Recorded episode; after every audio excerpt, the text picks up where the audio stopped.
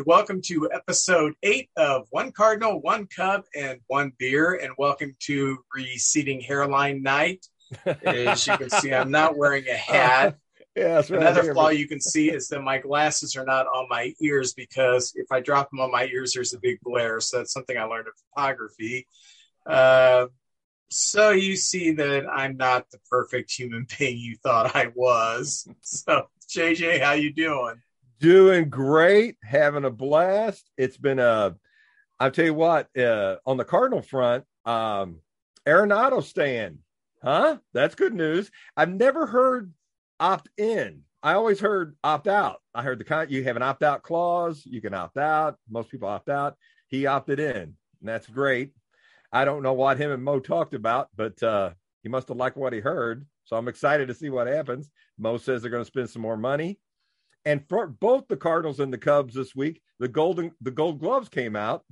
Yes. And congratulations on uh, your player. We had uh, Arenado, which don't want to sound braggadocious, but kind of knew that was going to happen. His tenth, and then we had the utility player Brendan Donovan got his very first uh, Gold Glove. So, way to go, Cardinals! And I'll let you talk about uh, your man on your side. I I thought Happ was going to win. Of all the left fielders I've seen, he was easily the best this year, and his metrics showed that he was far and away the best left fielder in the National League. So it didn't surprise me any. I'm very happy for him. He's had a uh, long sh- climb to get to where he has. He is now. He started with such a hot rookie year. I think he had like 24 home runs and they expected a lot out of him to be the leadoff hitter. It didn't work out to be the leadoff hitter. Uh, he was sent down at one time. It's just been a rough, choppy first four years of his major league career. And this year, they just said, You're going out to left field every day and just do what you do. Because you always saw the ingredients there that this is a special ball player. You just never saw it come together. So you look at his raw numbers, the what we call the back of the baseball card numbers, and they're nothing, you know, special. He didn't hit 20 home runs this year. He didn't drive in 100. Uh, but when you look at, you know, like OPS and um, some of the other metrics, he, he's he's a very good player. Uh, his is really good. I, I can't remember it off the uh, top of my head.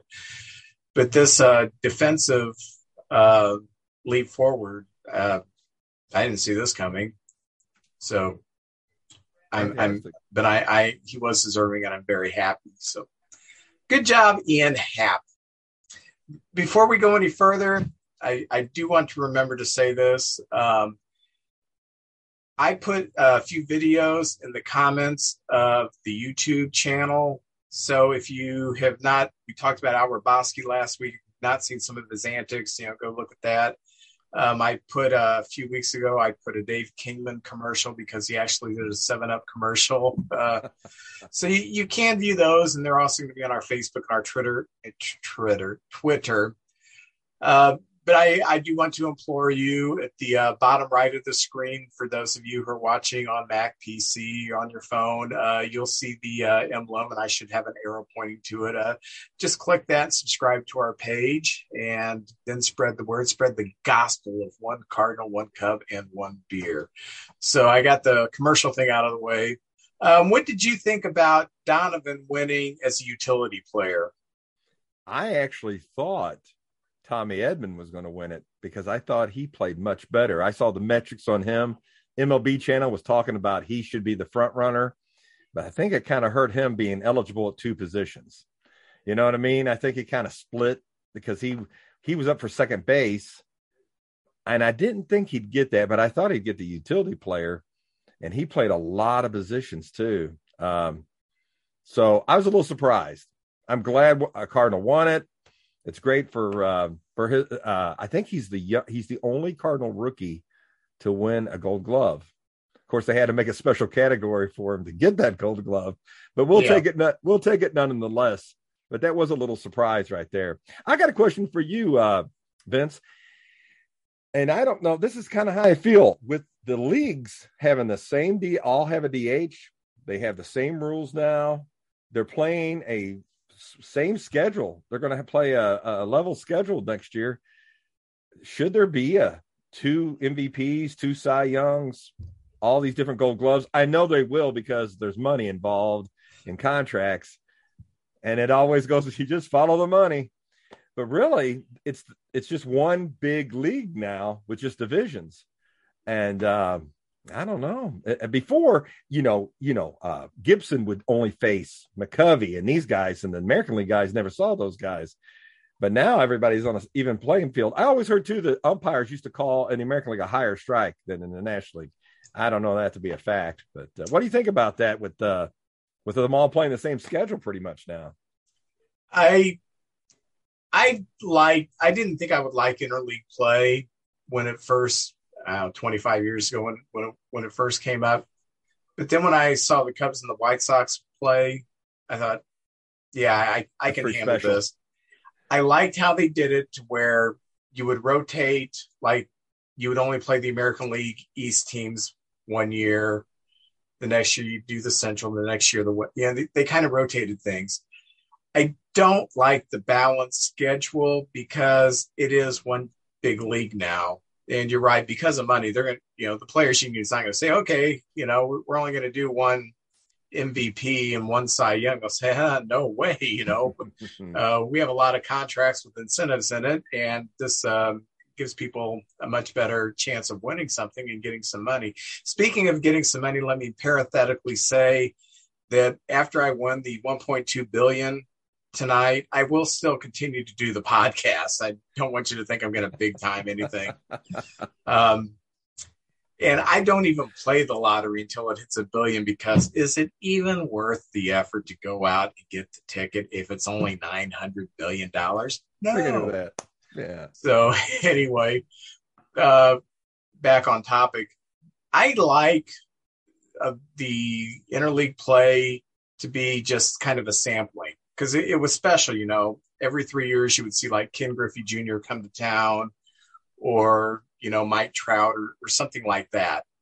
Now it's we're just going to play everybody. We're going to play the it, the way I understand it. We're going to play the Tampa Bay Rays and the Oakland Athletics as many times as we play the St. Louis Cardinals. Oh man, I know. I don't like that. Doesn't sound riveting to me. Mm-mm. Although I do, I do like watching Oakland games because there's there's not a big crowd, but man, they have a lot of fun. You know, they got the drum going out there, and oh yeah, yeah, it's it's kind of fun to watch the uh, the A's play. So. In other Cubs news, uh, we fired our hitting coach Greg Brown. We play, replaced him with Dustin Kelly. Uh, the reason we did this was because the team was a league bottom 230 hitting team with runners in scoring positions. I alluded to this last week. Maybe I just outright said it. I don't remember. Hitting coaches, it's it's the whipping boy. Mm-hmm. First of all, there are many players who don't even listen to the hitting coach. Who was, was it? Colby Rasmus that only listened to his dad. He wouldn't. He was a big part of it. Yeah. Yeah and that's one of the reasons they got rid of him was because he kept going to his dad. His dad was his hitting coach, and I think there are hitting coaches that from from yesteryear um, who, uh, oh gosh, uh, Mike Easler, for example, uh, Charlie who, Lau. Charlie Lau used to work with Brett yeah, and Boggs. Yeah, uh, I'm talking about players who played oh. in the 70s and 80s who then coached into the sabermetrics time okay. who didn't quite fit in. And because now you really don't need a hitting coach. You just need an analyst to say you need to swing this way to get better launch angles so on and so forth and strike out 200 times because we don't care because you're going to run into 30 home runs. That's the philosophy now. So i don't think the 230 batting average with runners in scoring position was the hitting coach's fault. I think it was more or less we didn't have a whole lot of talent uh, when it came to hitting. I mean, we had a good season, especially the second half, but it was it was all pitching, you know. So so we just don't have great hitters, and when you don't have great hitters, the hitting coach sucks. you have great hitters. The hitting coach is great. But you brought up Charlie Lau, who's my favorite hitting coach of all time. Me too. Um, I actually got the book when I was a kid. The I think it was called The Art of Hitting 300, and it had a little flip thing where you could watch George Brett. Like it was Oh, kind yeah. of a cool book. like a movie. Yeah, yeah. Um, and he got fired because he was accused of being, you know, you, you don't teach players to hit for extra bases and home runs because this whole thing was you you're going up the middle. That's your swing, go up the middle.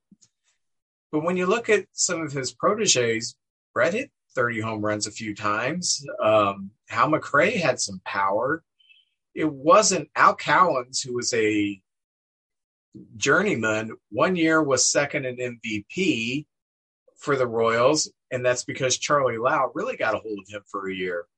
And Charlie Lau's uh, um, successor, uh, Walt Hriniak, who, who was the hitting coach for the White Sox for a while uh, and another few teams, after Hriniak left, there's nobody who's doing that philosophy anymore.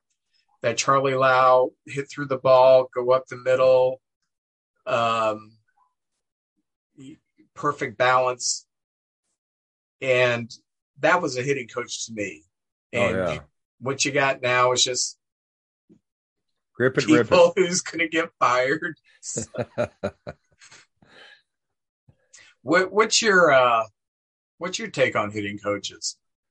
Um, I there, remember in the old days there weren't that many coaches. Now there's bullpen coaches, um, bench coach. You always had your first base, third base. There was always a pitching coach and a hitting coach, but now there's so many coaches, and a lot of times teams have two hitting coaches. I guess Yeah. you blame two, two guys.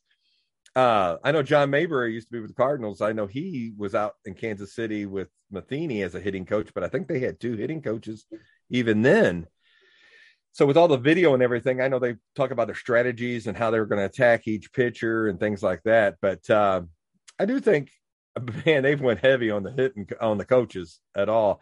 You know, back in the old days, it seemed like they did just fine with four, but now with all the videotape and there's video, there's people who have jobs just uh, who do the video part of it of it and make pretty good money. And actually, that's the job to get into because nobody ever blames you for all your the knowledge you bring to them. It's always the final result. Yeah, So, so hit, uh, hitting coaches is just a tough spot. But I would hear Cardinal fans when I would talk to them say they got to get rid of that hitting coach.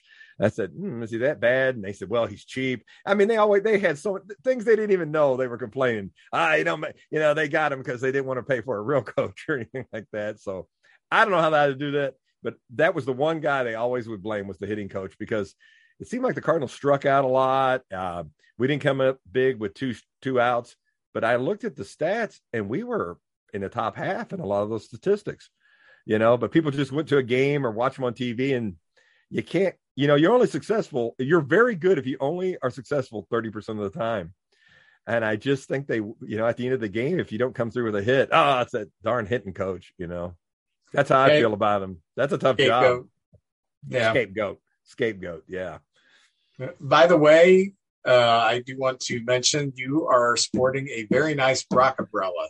Oh, thank you. This old thing right here. Oh, yeah. I thought I'd bring it out of the closet. Uh, for all you Lou Brock fans, this is a 70s item. It was called the Brockabella, and it came in like a little batting sleeve, and it had a picture of Lou taking pictures in the Brockabella. And I thought I was the coolest thing in the neighborhood. I'd be out mowing the grass. Hey, hey. Oh man, but I thought I'd show this. This was an actual thing in the 70s. They had the Lou Brock umbrella, the Brockabella, and if you were really good, you had the Lou Brock soda, the Brocka Pop. I don't know if you remember that. I do not. It was Was terrible. it any good? No, it was like cotton candy, real sugary, kind of a cotton candy. I'm going to find a can of it and bring it on here one day. But thank you. And I also want to say this we have the best listeners. I've always said, Vince, every time I talk to you, we got the best listeners. I always say that. This week, I got a few items, and I'm not out there trolling for people to send stuff, but uh, a listener who loves the show knew I, I there's uh, the Cardinals give away garden gnomes. Kind of thought it was a dumb thing, and I ended up getting a few of them. And I found out from a a real uh, guy who uh, deals with memorabilia that there's four of them. And my good friend Tony Pruno got me the Whitey Herzog garden gnome. So I have all four of them now. Uh, so thank you out there. You don't have to send anything to me and Vince, but if uh, people at Chrysler are listening, we uh, we really like to drive the Chrysler car. I made a mistake last week, and I do want to correct it. I brought up Walter No Neck Williams, and I said that he played for the Phillies, and I was thinking about another player. Oh. He played for Houston, the White Sox, the Indians, and the Yankees, had a 10 year career. And I do have a picture of him on our Twitter and on our Facebook. And I, I don't know if I put him in the comments of the um, YouTube page, the YouTube channel, but I did a little digging because he does have an odd appearance. I showed him to my wife. My wife was like, whoa. His odd physical appearance was the result of a typhus injection he received as a baby. True oh, story. I did not. His hometown was hit with a flood. And so the government came by and gave typhus injections to prevent the, stre- the spread of the disease. As a baby, he was so muscular that they couldn't reach a vein except in the back of his neck. Because of this injection he got as a baby to get to a vein in the back of his neck, he developed a crick in his neck, which then stiffened and shrank his neck. That's why his head is sitting right there, and that's the nickname No Neck Williams. And, and and that picture did him justice. I was like, oh yeah, okay, now I see it. Now I see it. I did not know that guy before though. Walter has recently passed away. I think it was 2020. He's passed mm. away.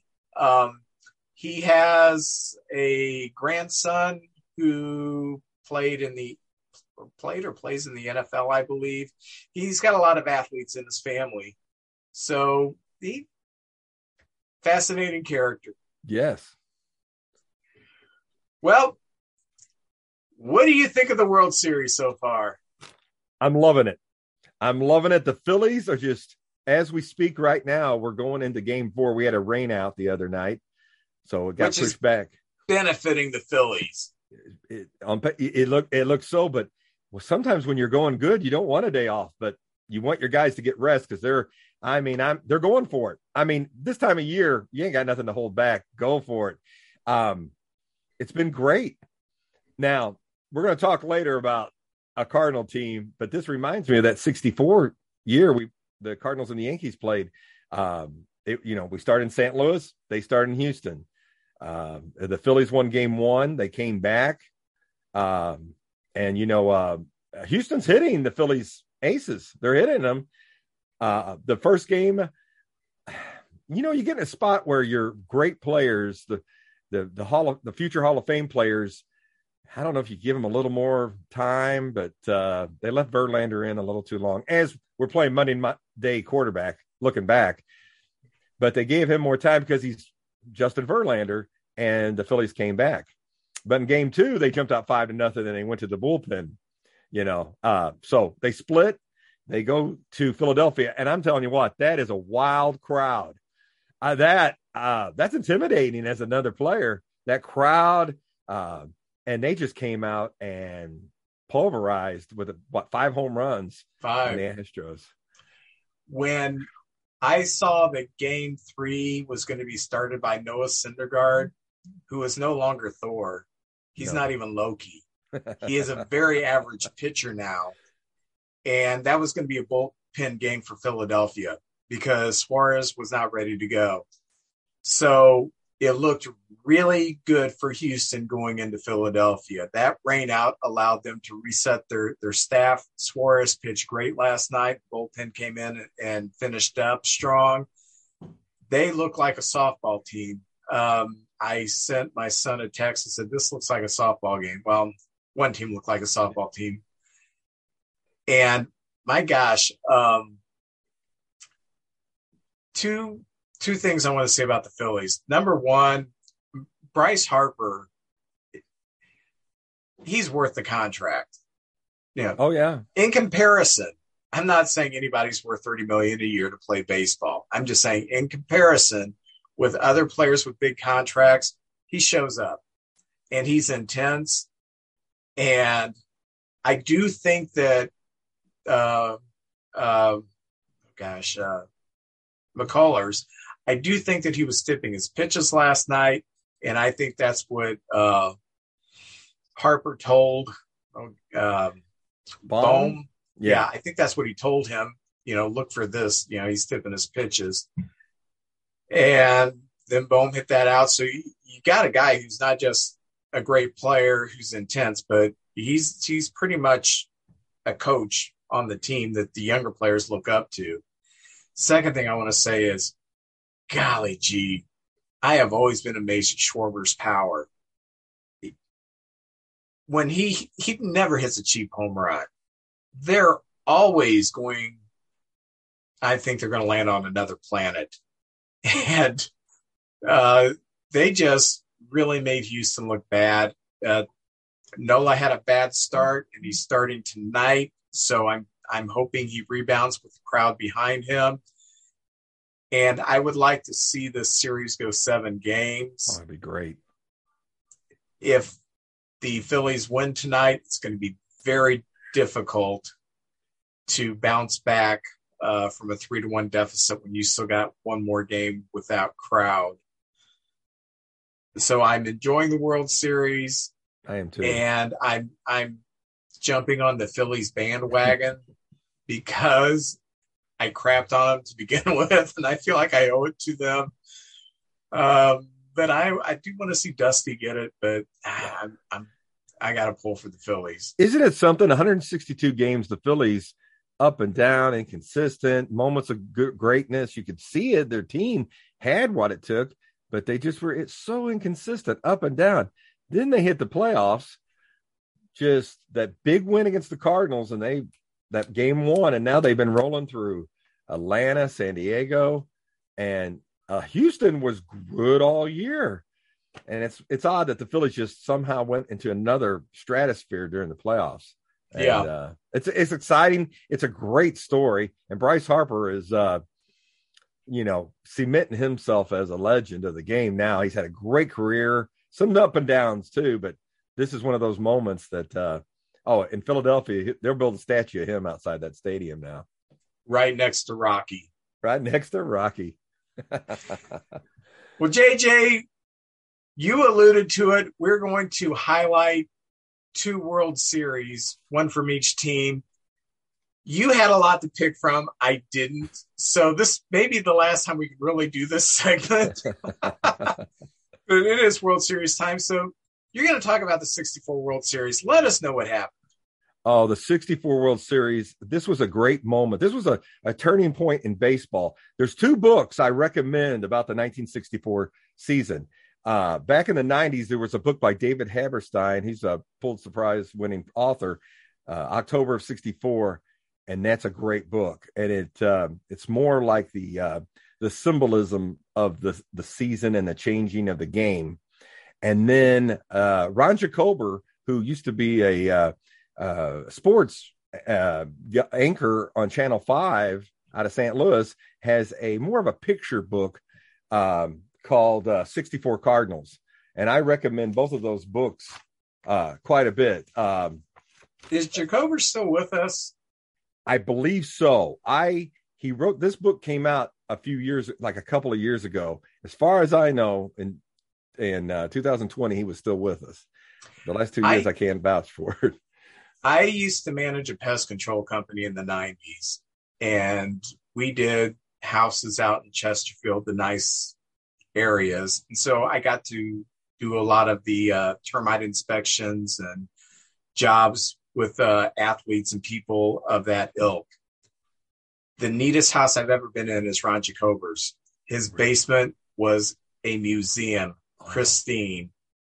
And here I am looking for signs of termites in what I feel like is the Louvre. I'm like, my gosh, I don't want to.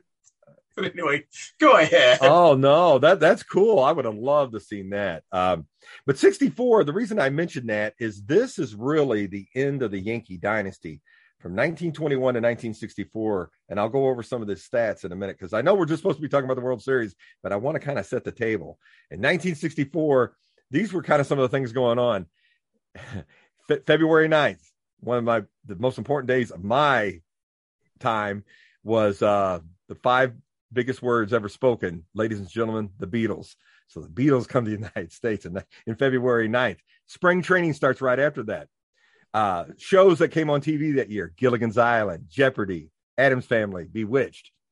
Kind of setting the mood there. If you see old photographs of the 64 season, you'll see people in uh, suits. They got white shirts with black ties. The women had, uh, you know, uh, hats on. It was kind of a special time. The players, um, so I have some stats here. Um, let's see. Uh, in in '63, the Cardinals finished second place. They were nine, and back then there was no divisions. It was just the National League, American League, ten teams. Um, the Cardinals finished second in 1963. They were 93 and 69, and they lost the division to the Dodgers, who went on to beat the Yankees in the World Series that year.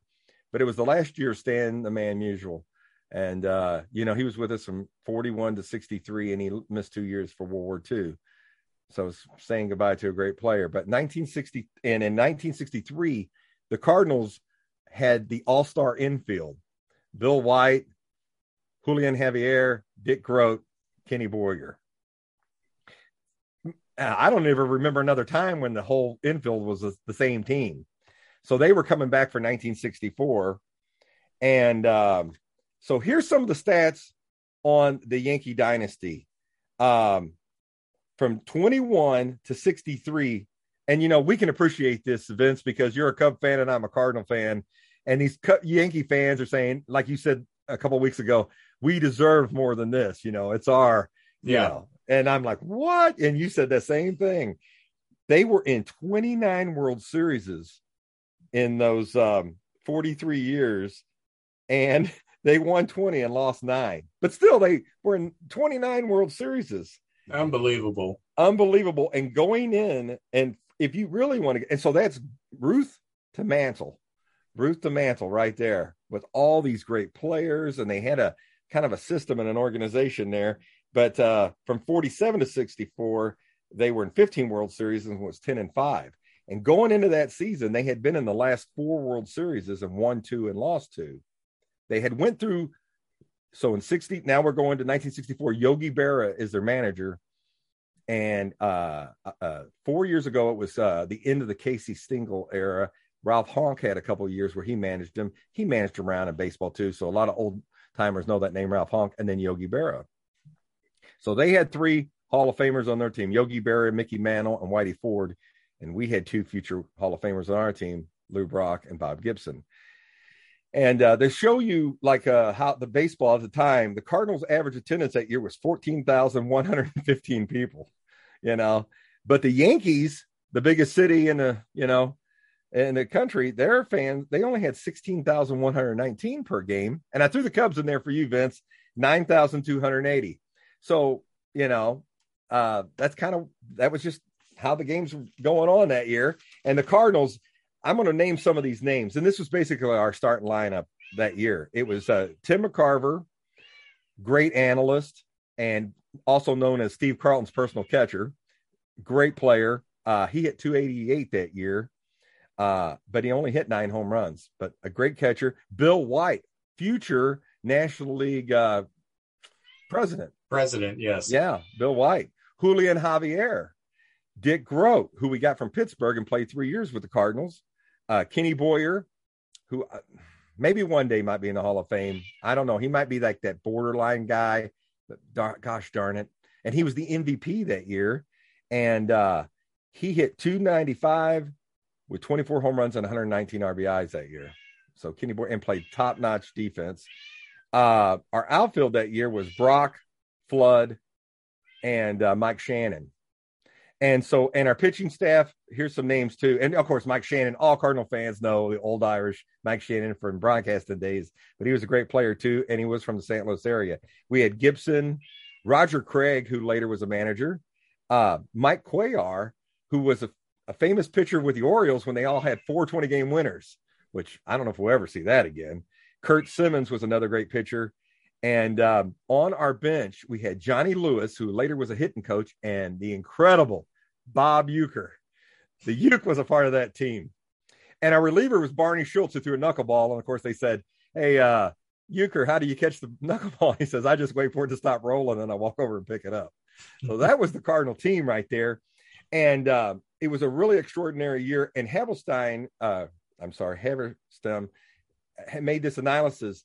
The Yankees were this old school team, veterans, and uh, they didn't just have uh, to sustain that. They didn't. The young guys they brought up really didn't uh, carry that torch. They were good players, but not great players. But the Cardinals were a young team, and they were uh, a lot of diversity on the team. We had white players, African Americans, and Hispanic players.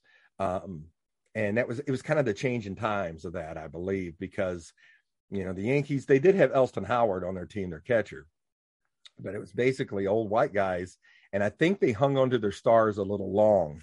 Um, some of their stars, um, they had Jim Bouton, ball four. Yeah. Remember Jim Bouton? Yeah. I oh, like oh, yeah. going through these rosters because some of these, you know, like we talk about current times, most people still recollect the, the rosters. But uh, Bouton was on that team. Uh, Al Downing, who gave up Hank Aaron's 214th home run, was on that staff. Whitey Ford was still around. Mel Stottlemyre, who later became a pitching coach, and we had his son Todd Stottlemyre on the Cardinals for a while, and Ralph Terry, and then um, Clete Boyer, Ken Boyer's brother. That's a nice storyline, brother versus brother. And uh, Tony Kubek, Joe Pepitone, Bobby Richardson, of course, Mantle, Roger Maris, and Tom Tresh were on that team. So these were just star-studded teams. Now the Yankees only won their division by one game. They beat the White Sox, and uh, they think it, pretty much they thought it was a birthright to be in the World Series, and it pretty much was up to that point. But the Cardinals this was an incredible year. At one time, they were I I'm, I wrote down these dates and everything, and at one time they were I believe it was June seventeenth. The Cardinals were in eighth place, and they were ten games out of first place. And uh, you know we're getting near the All Star game, and we're an eighth place team. Nobody really thought we were going to make a big run at it. We brought up a kid from the uh, from the minors named Mike Shannon and he really played great defense, brought a lot of life to the team. Uh, in in July, and the Phillies were running away with the division. They just looked like a powerhouse that year. July 24th, uh, we had moved up to seventh place, but Bill White started having some shoulder problems, and little by little, we at the trading deadline, Augie Busch said we need some speed. We got to have somebody with some speed and the Cardinals made it. I know, I can see it on your face. The Cardinals made a six player deal with the Cubs for Lou Brock. The and I'm wearing the Brockabrella in honor of my fellow Arkansan and one of the greatest Cardinals, Lou Brock. And you know, people say, well, Lou's defense was a little suspect. All right, maybe. They Better didn't make it an Ernie Ernie Broglio umbrella, so I didn't wear one. no, but when we traded him, I did not know that the year before he was 18 and 8. Yeah, he was good pitcher. He was good, but he went over to Chicago. I don't know what happened, but he uh didn't he had like that season and two more, and it was just kind of a 500 pitcher. Not he didn't really light it up. So uh what a steal. And when Lou came over here, I have some stats on Lou.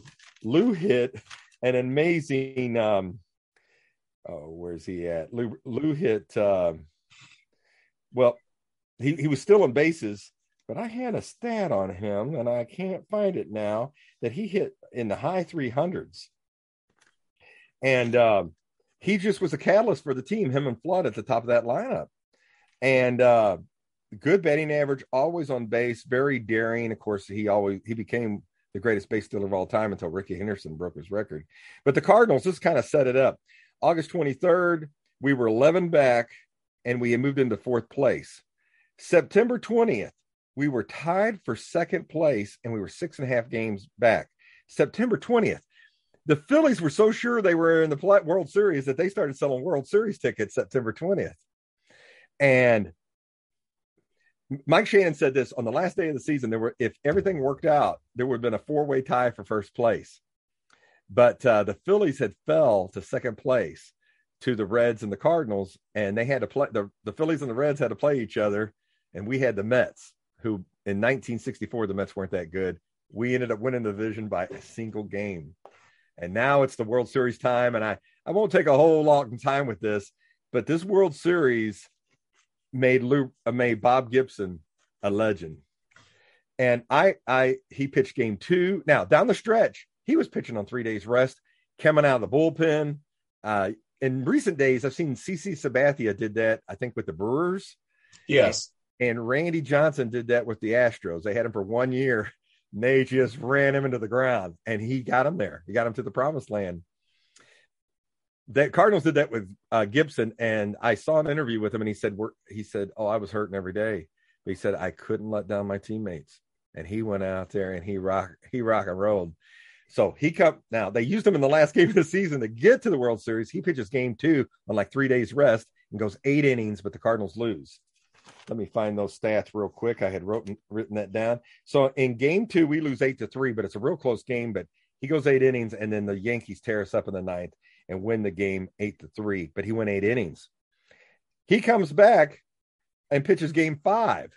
So there's game three, a day off, game four. So he's on three days rest and he pitches a uh, a 10 inning he pitches 5 to 2 we win the game in 10 innings he only had two walks and 13 strikeouts a 10 inning complete game. Well we go to game 7 bob we need you. Bob goes back out there on 2 days rest. Well yeah on 2 days rest. And the cardinals win 7 to 5 and he goes 9 innings and gets the win. And uh uh, uh, Tim McCarver said there's a stat that he was told about the last 90 innings of the season, World Series and down the stretch, Bob Gibson threw 39 innings of the uh, of the last 90 innings that he threw 39 of them. Wow. And and he, his last game was a complete game. There's only one other guy in the history of baseball who has that stat. Now this was I heard this about 5 years ago and I don't think anybody's broke that record since or tied it. The other player was Dizzy Dean of the Cardinals in 1934. So Hmm. Anyway, anyway, how about that? So that's my year, 1964. Watch the games. Uh, it's just uh, the fundamentals. Dick Groat, great shortstop. Uh, Curt Flood, an incredible center fielder who later kind of sacrificed the end of his career for free agency. And that's also yeah. another story we'll have to tell another day because that's I can't get into that just for a short time. But Kurt Flood, a big part of Major League Baseball um, Curt Simmons, Bill White. Uh, I could go on and on. And the great and Mike Shannon had a short career, but 63 or 64, he was a big part of that us getting over the hump. And after that, the the the Yankees did not see the World Series until 1976, and when they lost to the Reds, but then won in 77, 78, went back in 81. So I really think the the, the Yankees have had five like dynasty years, uh, periods in their time. But I'm not crying for the Yankees. We beat them that year, and I'm pretty proud of that. So 1964, I hope I did it justice. And if you can, read the Haberstein book and the Ron Jacober book. You'll get a lot of great pictures. Bob Gibson one was the MVP.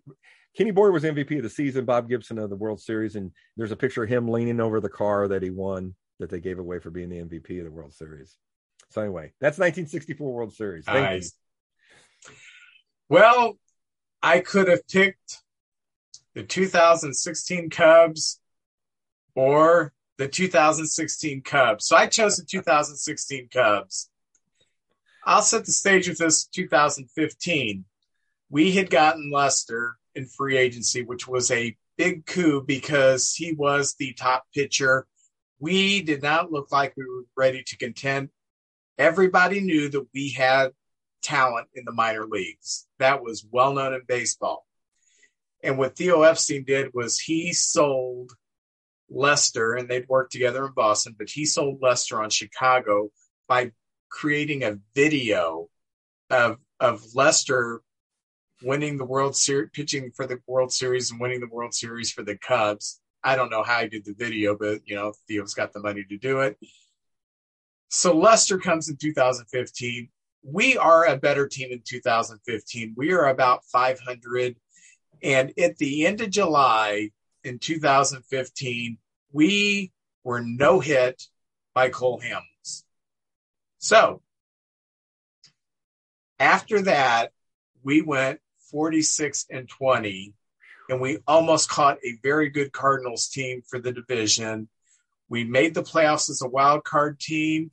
That first wild card game against Pittsburgh, the only wild card game at that time, uh, Jake Arrieta actually tortured the Pittsburgh fans, saying, you know, you, it ends right here, you know, and you just don't see that on social media from baseball players. And then he went out and backed it up and shut out Pittsburgh.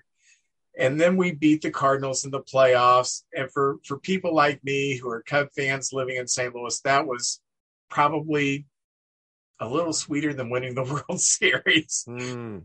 So then we uh, we ran into the we ran into the Mets in the uh, National League Championship Series, and it was apparent we just did not have the hitters that could put contact on a ball when there was all that heat because the Mets at that time had Syndergaard when he was Syndergaard. They had uh, uh, Harvey when he was pitching great. Um, they had a young DeGrom. They were throwing BBs and they just beat us four games to nothing and we didn't have a shot. So we knew we had some work in the offseason, but we knew we were very, very close. So what we did in the offseason on December 4th, we signed John Lackey from he was playing for the Cardinals. We signed him to be fourth, fifth starter, which proved to be beneficial to us because he could eat up innings. He was not the all-star anymore, but he fit the role perfect. December 8th, this really marked a shift in where the team was heading. We sent Starlin Castro to the New York Yankees. That was important because Castro was supposed to be a building block in the in the early 2010s and he was an all-star he was our all-star.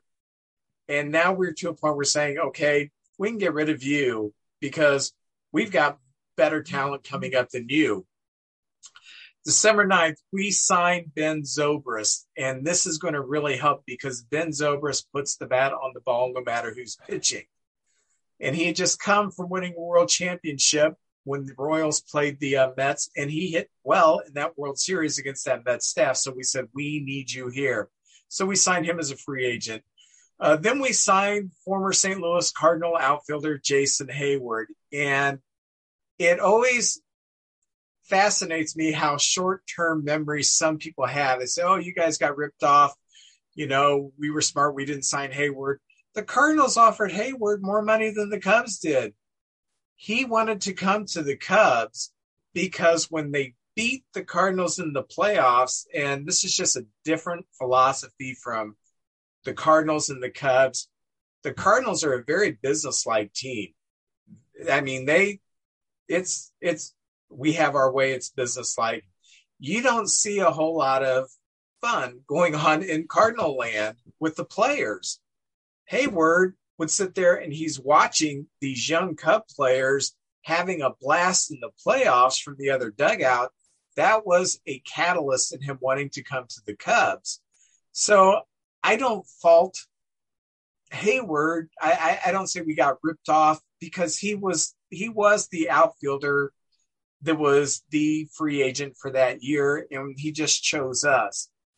On the 26th, we re signed Dexter Fowler to a one year, $8 million contract. News had got out that he had accepted three years for 33 million with Baltimore, and then suddenly the next day he walks into spring training with the Cubs. Even the Cubs players had no idea. So he was a big part of our team in 2015. We have him back for 2016. April 7th, the second game of the season, Kyle Schwarber t- tears his AL, a ALCU ACL, and he's out for the season.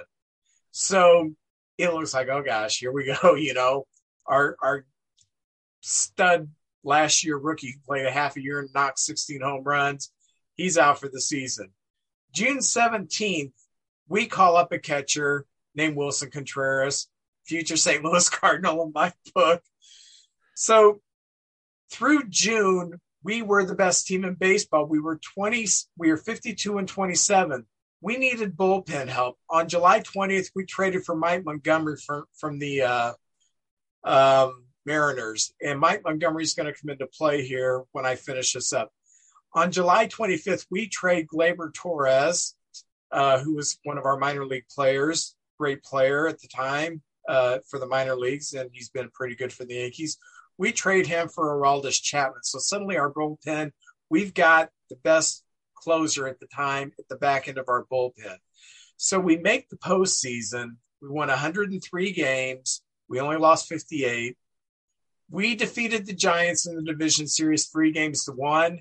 In game four, we were down five to one going into the top of the ninth. This is just uh, the way this team was. Even though we were down five to one in San Francisco at the top of the ninth, we score five runs and we win that win that series, and we don't have to come back and play that game five in Chicago. Then we played the Dodgers in the National League Championship Series, and we win game one on a pinch hit grand slam in the eighth by Miguel Montero. That year, we actually carried three catchers on our roster. We carried Contreras for a half a year, Montero, and David Ross. Game two, we have a one nothing loss to the Dodgers pitching matchup between Kershaw and Hendricks. And uh, the only thing that Hendricks made a mistake on is he gave the home run to Adrian Gonzalez. Dodgers win one to nothing. so the, the series goes to game six. In game six, we have a rematch of Hendricks versus Kershaw, and Hendricks shuts out Kershaw five to nothing. So we're going to the World Series. This is how important going to the World Series was when the Cubs won the game, I went out and got champagne.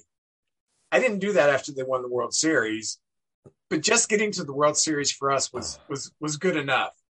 So game one, we are feeling pretty good. We got Lester going. Um, we're going to Cleveland, and we cannot hit Corey Kluber, and they hit Lester pretty good. They win six nothing. Game two, we win five to one. So we did what we needed to do: take one game in in Cleveland, and uh, Arrieta defeated uh, Trevor Bauer. Game three, we lost one to nothing. Mike Tomlin uh, defeated Hendricks. Hendricks scored uh, pitch great again. The Indians scored their only run in the seventh, one nothing. We're down two to one. Game four, we lose seven to two. Kluber defeats Lackey, and so we're down three to one. We got one more game in Chicago, and it's not looking good for us. I'm almost like okay, if we lose this, I'm okay. We made it to the World Series. game game five, we win three to three to two. Lester defeated Bauer, and we scored all of our runs in the fourth on a Bryant home run. Game six of the World Series, we're back in Cleveland. We won nine to three uh, behind Arrieta. We had home runs by Bryant. Uh, Addison Russell hit a grand slam. Rizzo homered.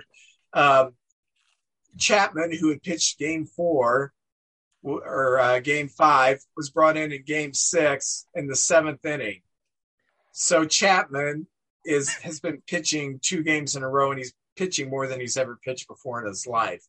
Game seven, we are up five to one, and we're we have home runs by Fowler led off the game with a home run. Baez hits a home run, and in the fifth, Lester's cruising. We're up five to one, and he walks Santana with two outs.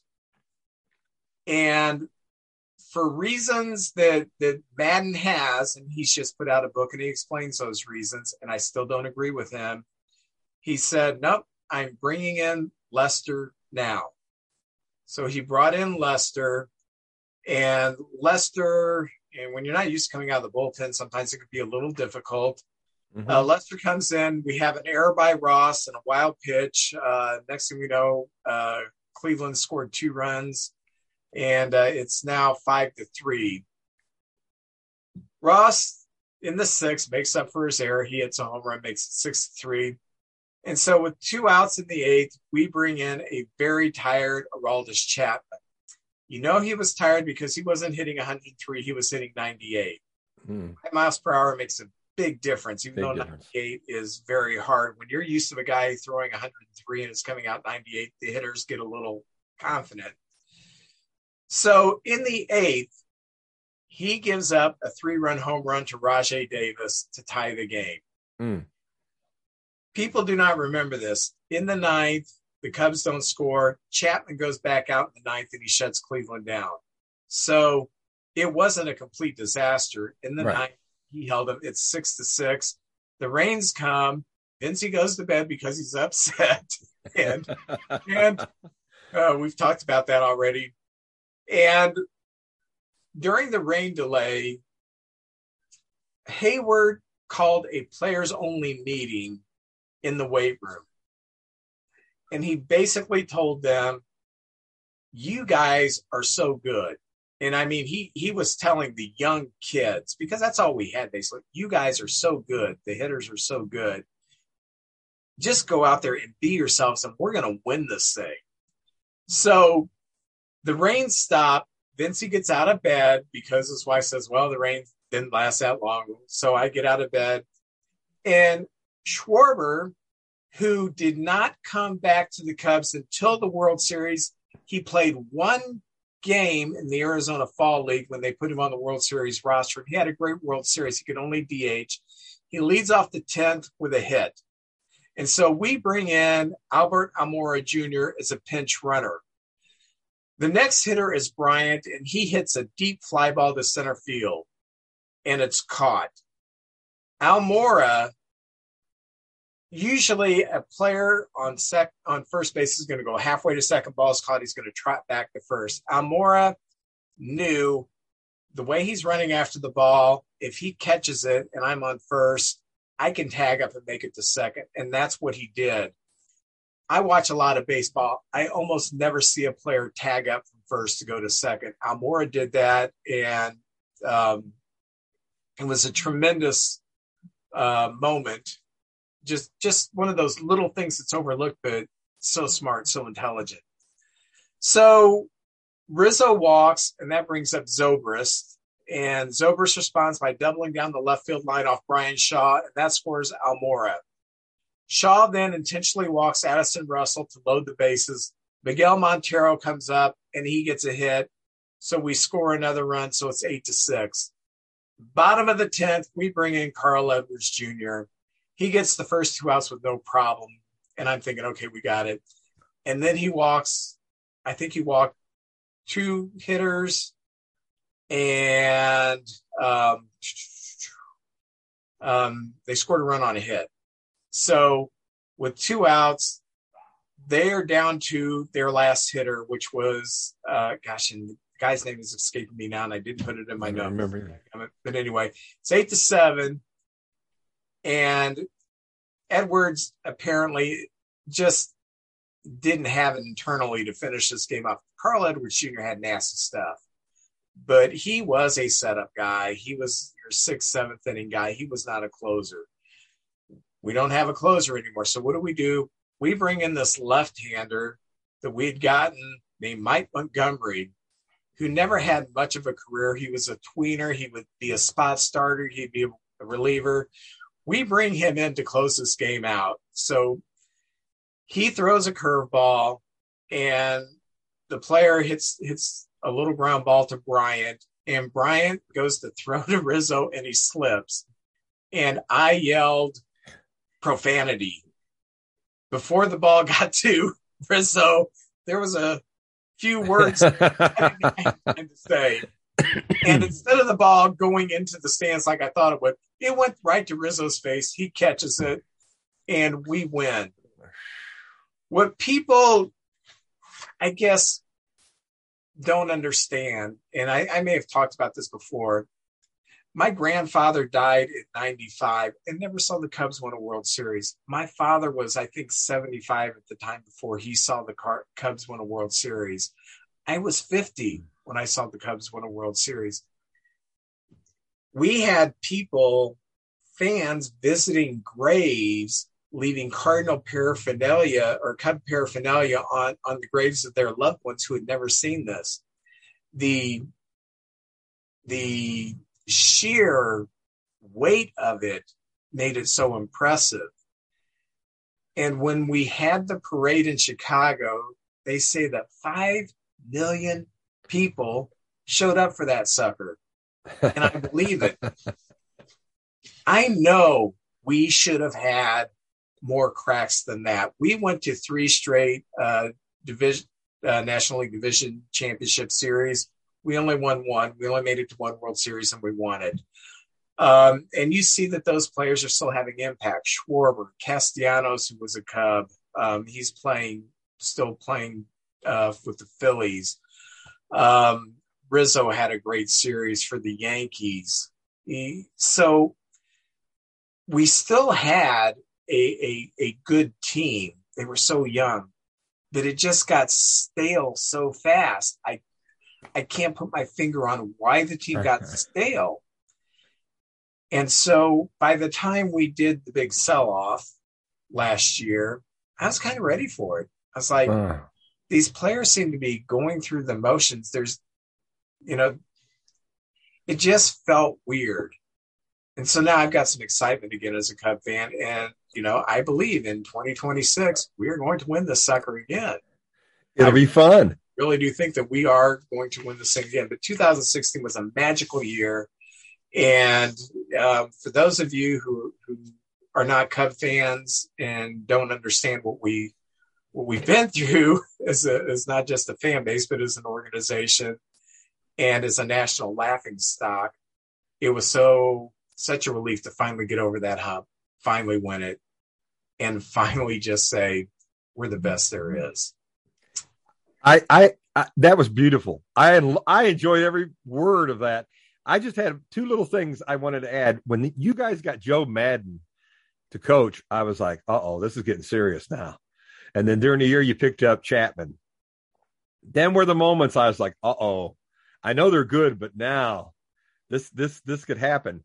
And um, I, you know, you noticed Bryant and Rizzo and Baez and all those guys, but I grew to love Zobrist because he played any position.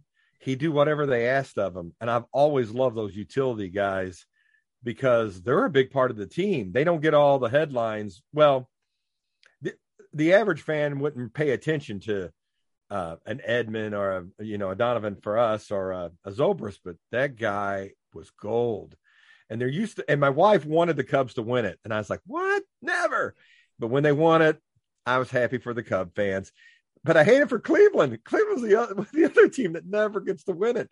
They used to have a thing in right field across the street how many days it was since the last World Series, and it got clicked back over to zero. You remember that? They'd always say, uh, Oh yeah, thousand seven hundred eighty-five days since the last World Series. Well, now it's a few more. It's back up a little ways, but it's not like it was, and so they had to turn that over to zero. But what a year! That was great. 2016. Um, man, they deserved it. It was a good year. Well, JJ, tell everybody the movie that we are going to review today.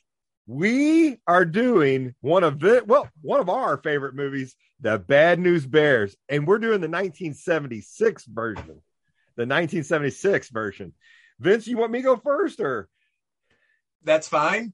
All right, I'm going to go and I'm just going to talk. I love stats, so I'm going to kind of do the stats and let Vince really hit the high points because uh, uh, he's dressed in that apparel, the great uh, bear, the Bad News Bears jersey. In 1976, I did go to the theater and seen this. I seen it at the drive-in. Um, they tried to remake this movie and it didn't do anything with Billy Bob Thornton. I think the magic of this movie, uh, some of the stars, Walter Matthau, love Walter Matthau. Um, it, it, only took nine million dollars to make this movie. Now, remember, this is 1976. Nine million dollars was a lot of money back then, but it made 42.3 million. It was a huge success. Uh, Tatum O'Neal was in the movie, and she was just coming off of um, Paper Moon, which she won the Academy Award for. And uh, oh, it was Vic Morrow was the other coach. I love Vic Morrow, a very established uh, you know, very good actor who's been in a lot of good movies. And then you had this kid, Vince, you made allude to this. The kids in the movie, like nowadays, they ha- you know, they can all sing show tunes and they have a, a rap sheet of every commercial they've been in. Well, the kids they put in this movie, they were just regular kids. And but they did have one other actor, this uh Jackie Earle Haley. He was the guy, the bad boy on the motorcycle and yeah. he was in several movies as well. But uh, basically, it's just a redemption story. Um, you know, in the in the seventies, movies were a little more gritty, a little more real to life, how people talked, and it wasn't pretty. Before that, everything was all Pollyanna and you know, gosh gee, and that kind of stuff. And then the seventies, everything got pretty dark. And so it's basically about a guy down on his luck, alcoholic, pool cleaner, ex minor leaguer that he gets forced into coaching these kids that and I think we can all identify with this. These are kids that uh you know, they're not the star kids. And um these other kid teams had great sponsors. Vince will get in that later, nice uniforms. And these other kids were just the kids nobody else wanted. And they got Walter Matthau could care less to coach them. And it's a great story. It made me laugh in a lot of places. Um, I don't think it made me cringe at all. Uh, there was one scene that was very tearful where Tatum O'Neal, he got Tatum O'Neal to come onto the team because she was very talented and everybody made fun of her because she was a girl, but she could pitch. And uh, she and and Walter Matthau had her mom and Walter Matthau had went out and she wanted was hoping maybe they could get back together. And Walter Matthau basically threw beer in her face. Yeah. And said, It'll never happen. Give it up. And she runs off and she's crying. That's a very touching moment. So it had laughs. It was well written. I think Burt Lancaster's son wrote this movie. Uh, hmm. I, I read that somewhere, and I love Burt Lancaster. Um, let's see. It spawned two more movies. As anytime Hollywood has any kind of success, there's always sequels. And of course, those movies didn't do anything. They didn't have Walter Matthau in them because I think he was the linchpin of that movie. Uh, his name was uh, Morris Buttermaker. And you always hear everybody go, Buttermaker. And that's a great name for an ex minor league alcoholic pool cleaner. That's a perfect name. Uh, anyway, it's just about a bunch of misfits, and really, it's a redemption story because, of course, Walter Matthau eventually um, winning isn't everything, and the kids grow to love him, and he's kind of the king of the misfits, and he guides these kids to uh, a good season. Of course, he goes out and gets a couple of ringers too. If you haven't seen the movie, I really recommend it. I think you'll like it. It may not be for kids. There's a lot of language in it, but it's a very good story and a good movie. And I think Walter Matthau did a great job in it. And I'm gonna turn the rest of it over to Vince because I this is one of his favorites, and he's got a some really good takes on it. So I, I, have great memories because I was 10 years old, and me and my buddy Terry we went to go see it after a little league game. We went to the theater in Roxana, Illinois, which I think a church owns that theater now, and we watched the Bad News Bears.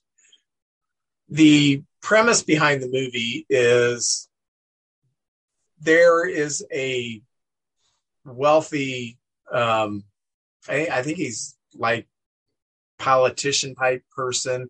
They never really get into what he does, but he has sued this very competitive league. In today's world, it would be a traveling team type thing, but it's a very competitive league. He sues that his son could be on this, can can can play in this league, so they have to form a new team on the fly. And so they get all these misfits who really don't belong in this league.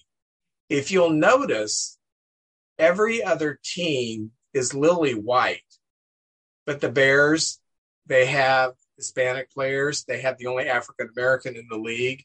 Um, they have a Jewish player. Um, and then they have the, what do, what do you want to call him? Uh, Lupus, the the kid who snacks on his uh, his nose candy, oh, you know. Yes. So uh, I guess you'd call him a spaz or whatever, you know. Yeah, they're just not ready for this kind of competition. And when I, I whenever I was in literature class, I took a lot of literature in high school and college, and there's two things we we we look for. You know, what's the story? And what's the author trying to say? The Bad News Bears is a little bit deeper than just a movie about, you know, it's about class. It's about privilege. It's about the the people who you don't necessarily want to see in society. Some segments of society they, they want to turn their, their backs at these people, but they are forced to interact with the alcoholic pool cleaner, the kids who other kids don't like. They're forced to to interact with them and compete with them. And what I love about the movie is that Walter Matthau is a great actor. That's why the movie works. Tatum mm-hmm. O'Neal is a great actor. That's why the movie worked. Jackie Earle Haley, who plays Kelly, the motorcycle kid, he's a legitimate actor. Uh, about 15 years ago, he was actually nominated for an Academy Award. So he's he's legit. They do the bulk of the heavy lifting in Vic Morrow. They do the bulk of the heavy lifting in this movie. The kids, though, they just let them be bad actors. But growing up in the 70s, where I did in East Alton, where we were a little grittier, um, we used the bad language and we probably grew up a little bit faster than what we should have. It really resonated with me. And one of the uh, things that I, I that I really like is that when they tried to remake it with Billy Bob Thornton, they had to sanitize it because it's just a different time frame. This movie is not sanitized. There are racial slurs. There are um, things that you just can't say today. And I'm not saying that that's right. We should go back to that, but it does. It just encapsulates a time in history that we're most of us are past. So when I look back at it, you know, growing up, you know, kind of a lower class as far as my family was. Same here. But um, I we never had African Americans in my school district. Uh, we never had I never had Jewish people. Um, we had no Hispanics. Uh, we had a few Catholics, you know, but we were pretty much lily white. And so when I watched the movie as a kid, I thought, huh, I wonder if we would ever play a team that, you know, I didn't know the word then, but had set, had any kind of diversity, which we, we, I didn't until I got to high school, start playing ball in high school. But it, it's a fascinating, it's a fascinating movie. And one of the things I love about the movie is the soundtrack. It is classical music and it works in this gritty movie for some reason you have the classical music working with this movie and i just love the soundtrack to it and at the end when they're both competing the bears and the yankees and of course the yankees are going to be the the the bad guy. the antagonists. But both coaches buttermaker and um, oh gosh what's uh, vic morrow's character's name? But anyway he's the manager of the yankees. They are both spiraling down into into that winning is more important than anything. And they're they're relaying that to their kids. And both teams are getting kind of is you could see is this worth it? Is this what we're here for? This is not fun. This is this is it's almost a pissing contest between our two coaches you know? And when the Vic Morrow character, his son, who's played by Brandon Cruz, who used to be on the courtship of Eddie's father. Oh, that's right. When he comes out and he slaps his son for trying to hit Engelberg, you know, through at his head, and then Engelberg hits a little ground rack, and the kid just holds the ball while Engelberg hits a little league home run because the pitcher refuses to throw the ball. And then he takes the ball after the Bears score the runs and he goes up to his father and just drops the baseball in front of him and leaves. If that was me as a father, I'd leave with my son. Hey, I really screwed up here. We need to talk. But this was the 70s. This was a little more machismo back then. He stayed with his team. Mom left with the son, but the coach stayed with his team. And that's when the Walter Matthau character, even through his alcoholism, realized, oh my gosh, this is a kid's game and we're we're we're treating he never comes out and says that but you see it because he starts saying okay lupus you're going in so and so you're going they're like what are you putting these people in for you know even even the parent of the you know, who paid him to coach the team said, What do you put these kids in for? They can win. He's like, Because everybody's going to play on my team. Then they almost win it. Of course, they lose. And, you know, it's, it's a great movie. It's a fun movie to watch, but it, it also has a lot to say about the uh, social commentary of the times that still spill over into today. So I I agree. If you haven't seen the Bad News Bears, go see it. And then get the uniform and wear it. Yeah. Wear it out in public and wear it. proud. Chico Chico's Bail Bondsman. Chico's Bail Bonds. Yeah. That was their sponsor. Yeah, The sponsor. there you go. There Because- you go. all the good sponsors like Pizza Hut and Denny's were already taken. That's That's right. we had to do. So, hey, let's open up some baseball cards. You got it. You got it. Uh, I'm doing the Fleer 1990 baseball. You were kind of you've been going old school, so I thought, what the heck? I'll go old school too. I remember when Fleer came back out. Let me get this in here. Oh, they've got a action series, the Atlanta Braves emblem, and there's some uh, trivia on the back. It's too dark in here for me with this umbrella. I can't read the statistics. So that's right before they made that incredible run. yes, that's right. Because 91, they went to the World Series. In 1990, they were a last place team. So, Yeah. Oh, yeah. That's right. Uh, hey, here's a name from the pla- past Padres second baseman Bip Roberts. Remember Bip. Bip? Yeah, Cincinnati Red player too. Uh, Jamie Navarro, Brewers. yeah. I love those Brewer hats. The MB with you know the it looks like a glove.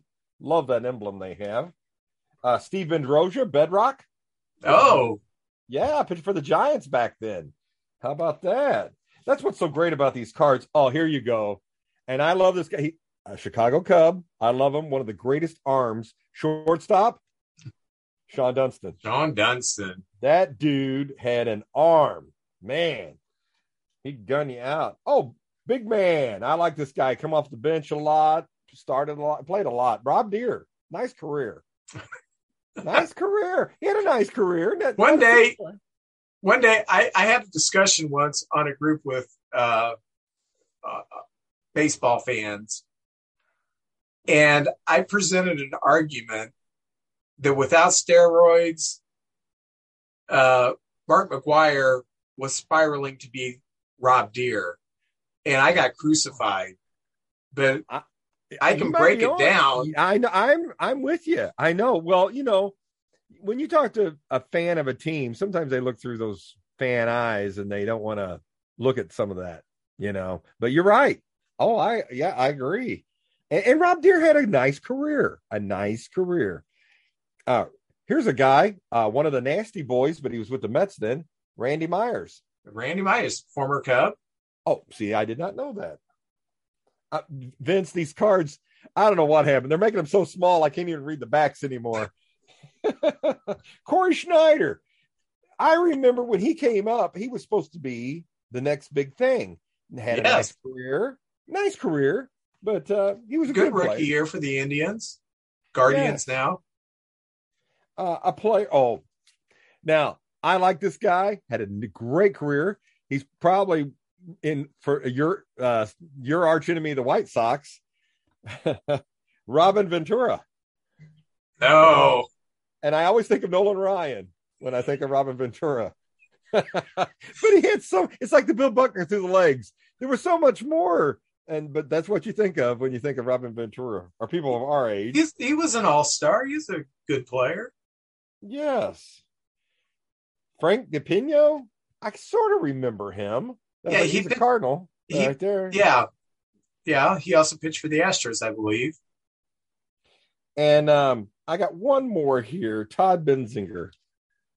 Okay. With the Reds. Yeah, with the Reds. Had a nice career. I'll be honest, before Paul O'Neill kind of went to New York, I kind of thought of him and Paul O'Neill in the same breath, kind of the same type of player. Uh, people probably thinking, oh, he you don't know what you're talking about, but they both came up similar times, and I really, for a while, couldn't differentiate either either one of them. But then when Paul O'Neill went to the Yankees, you know, he made he became a legend then. Yeah. Well, I am going to open 1992 Upper Deck. Ooh, I love the upper decks. Nice pictures in those. if I can open these. Well, they had that. Uh, I don't know that harder stuff to rip. It doesn't tear. Yeah, it's kind of a foil thing. Yeah. My gosh. Starting off with the Hall of Famer, Wade Boggs. Love the Chicken Man, Wade Boggs. You ever seen that uh, episode of It's Always Sunny in Philadelphia where they try to recreate Boggs drinking all the beer on the plane ride? I have seen that one. Yes, very good. Uh, I got two checklists here. Uh, Always disappointed when I would get That's a disappointment, checklist. Oh, Kurt Miller. I don't know who he is. I don't either. I'm gonna put him in the no neck category. Oh, Wilfredo Cordero had a pretty good oh yeah, uh, career with the uh, Expos.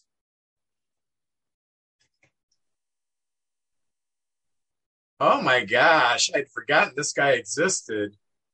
Ced Landrum with the Cubs barely came up for a cup of coffee. yeah, I, that one that name escapes me. Former Cardinal Pat Borders, Oh yes, a Toronto Blue Jay. Blue Jays, yeah. Uh, well, look who I got. Bip Roberts. Bip Roberts is everywhere. It's Yeah. the Bip Roberts day. Fast man. He could, he was a fast player. Oh, I love this player. Very gritty for the Cubs. Doug Dascenzo. yes. Oh yeah. Uh I can't believe this. Is it not Billy Hatcher? the fielder with the chicken. With the chicken, Hall of Famer, the chicken. Yes. Awesome. Oh, very good player uh, for the Twins. Kent Hrbek. oh yes.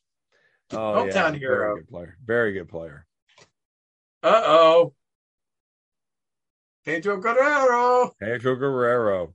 The first game I went at Wrigley Field, the cr- the left field bleachers just dogged him out the whole game. Oh. Ah, Darren Daulton, all star catcher for the Phillies, Oh, who was married to a Hooters girl who was like the Billboard Hooters girl. So Darren Daulton? much respect. Hey, I'm his fan club. I swear we don't plan this. Paul O'Neill, Paul Cincinnati, O'Neill. right there. Yes, Paul O'Neill. Oh, and you brought this man up the other day, the Cobra, Dave Parker with the Oh. Blue Jays. Love it. I've had talked about him now three weeks in a row. We've mentioned Parker. Yeah. Yeah. All right. Well, we are in November. Next time that we broadcast, the World Series will be over. And right now, it looks like it is nothing to nothing in the middle of the third. Of course, most of you are going to watch this days later. You're going to say, yeah, we know. But anyway, uh, JJ, you have a great week. You too, sir. I will try, and we will see you all next week. Thank you. Take care.